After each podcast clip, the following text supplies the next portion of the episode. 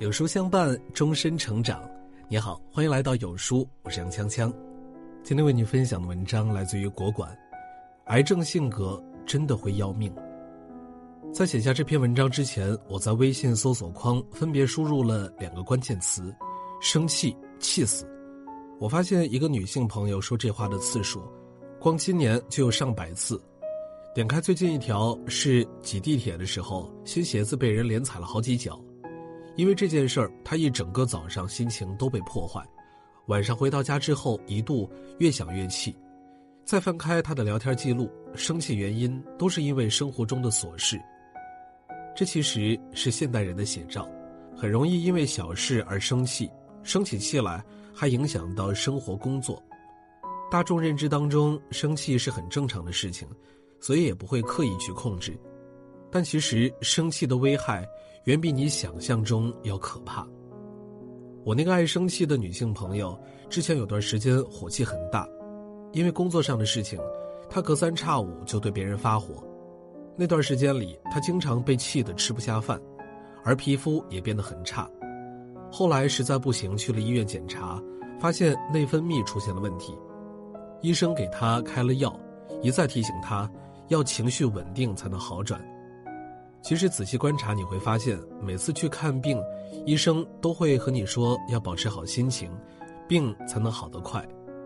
这话并不是骗人的，心情真的可以影响到人的身体健康。都说爱生气的女人很丑，此话不假。生气时，肝脏解毒功能会降低，而毒素便在体内积累，直接刺激毛囊。相应的，皮肤做出应激反应，形成各种色斑、炎症等等皮肤问题，细胞衰老会加快，还容易脱发，并且内分泌也会失调，皮肤问题就变得更加顽固。所以你能看到那些经常生气的人，大多皮肤都比较差，和同龄人站在一起还显老。美国医学人员曾对五千名长色斑的女性做过研究，当她们情绪不好的时候。所有的治疗都不管用，也就是说，你的一次生气，很可能会让你每天勤勤恳恳的护肤付诸东流。再高的颜值都将被生气耗尽所有，不仅变丑，还会影响月经。很多人不知道，情绪对月经的影响很大。经常生气动怒的女性，相当容易造成月经不调和痛经，而要调整好，又得费上好大一番功夫。这并不是最可怕的。很多女性生完气之后，往往会感觉到乳房憋着一股气，长期生气，那里便能够摸到肿块，走起路来都疼，这便是乳腺增生，时间久了就会形成乳腺癌。太平洋西北基金研究会曾做过一项实验，他们给两组小鼠注射会引起乳腺癌的东西，十三个月里，一组情绪稳定，一组不断的刺激情绪。结果那组情绪稳定的，只有百分之七致癌，而另一组致癌率高达百分之六十。数据骗不了人，爱生气的女人更容易患上乳腺癌。当然，其他癌症也喜欢盯上经常生气的人。不生气，其实就是最好的保养品。看过《三国演义》的人都知道，毒蛇诸葛亮气死过三个人，周瑜被三次气到吐血。王司徒被气到摔下马身亡，曹真被气到郁结而死。初看只觉得夸张，然而现实中也有类似情况发生。福建的杨大伯曾为因为住房问题对邻居不满，当时越想越气，便和邻居发生了争吵，精神被刺激一番后，杨大伯气得突然昏倒在地，赶忙送往医院，但还是没能抢救过来。诊断结果是发生口诀诱发了急性心肌梗死。我在网上搜了一下，这样的事情其实并不少，他们都因为一些琐事和别人争吵，越吵越生气，从而诱发各种急性疾病，导致死亡。当人生气的时候，呼吸会加快，大量的二氧化碳被排出，很有可能造成呼吸性碱中毒。这个时候会出现呼吸困难，面色变得苍白，甚至全身抽搐。而且肾上腺素还会增多，血管收缩，血液粘稠度增加，这种情况下，就很容易导致心绞痛和心肌梗塞，还有可能会导致猝死。总结一句话就是：生气真的会死，不然你以为那句“气死了”是怎么来的呢？当然，别以为死离你很远就抱有侥幸心理，即使没有气死，每生一次气就相当于在体内埋下了一颗定时炸弹。经常生气的人，身体免疫机能会下降，很多疾病都会随之而来。很多人都说，暴怒伤肝不无道理。由于肝脏有很多交感神经，生气时会被刺激，从而导致肝细胞缺血。影响修复和再生。每个月生气五次，得肝病几率就增加一倍。对胃而言也相当不好。生气的时候，胃肠蠕动会变慢，你再想吃都吃不下。胃酸还会刺激胃黏膜，导致胃炎、胃痛，严重时还会引起胃出血。除此之外，生气还可能会引起头晕头痛、胸闷气短、排便失常、血糖血压升高。心脏病以及各种精神疾病，可以说，生气牵一发而动全身，百害而无一利。既然生气这么伤身体，那么是不是憋着不生气就好了呢？答案是否定的。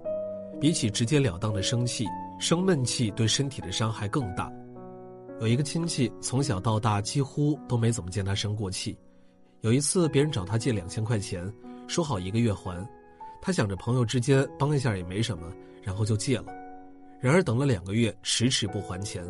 他在朋友圈却看到借钱的人晒着旅游照，吃香喝辣，根本就不像没钱的样子。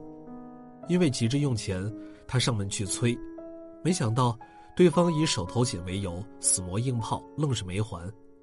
当时他是真气，可因为性格原因，还是把气咽回到了肚子。回家以后。他一直因为那件事儿耿耿于怀，茶饭不思，憋了一个月之后生了一场大病。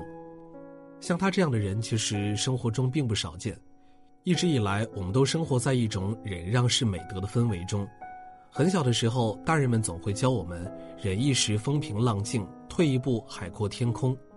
所以，很多人不管遇到多生气的事儿，都憋在心里。然而，这并不好。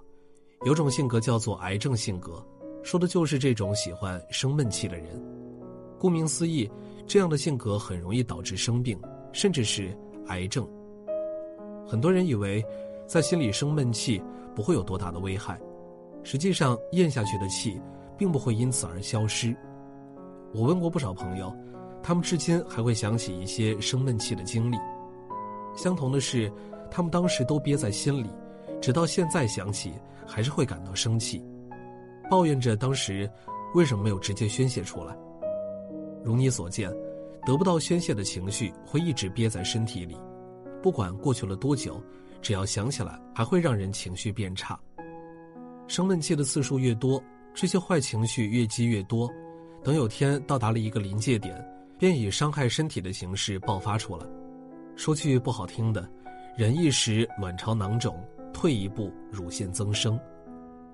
不可否认，现代人们压力实在是很大，稍微一点事情就很容易让人生气。我明白生气这件事儿，不管男女老少都很难掌控，但是为了身体，我们更应该去学一学宣泄自己的情绪。在此，我想提几个比较实用的建议：当身边出现让你生气的情况时，深呼吸上几口，让自己冷静下来。当下怒火难平时，一定要远离生气源。任何让你生气的事情，都不要憋在心里。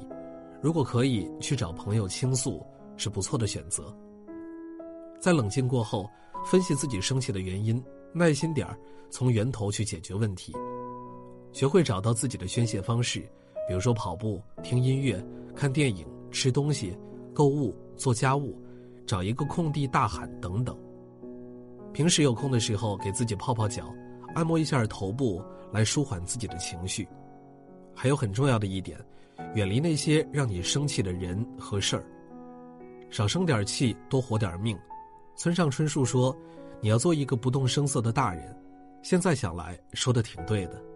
成年人的生活本来就不容易，再因为一些琐事生气而伤害自己，只会让我们过得更难。不求我们每个人都能做到不动声色，但最起码的。为了自己的身体，我们要懂得学会管理自己的情绪。毕竟，为了不必要的人和事儿而伤害身体，永远都不值得。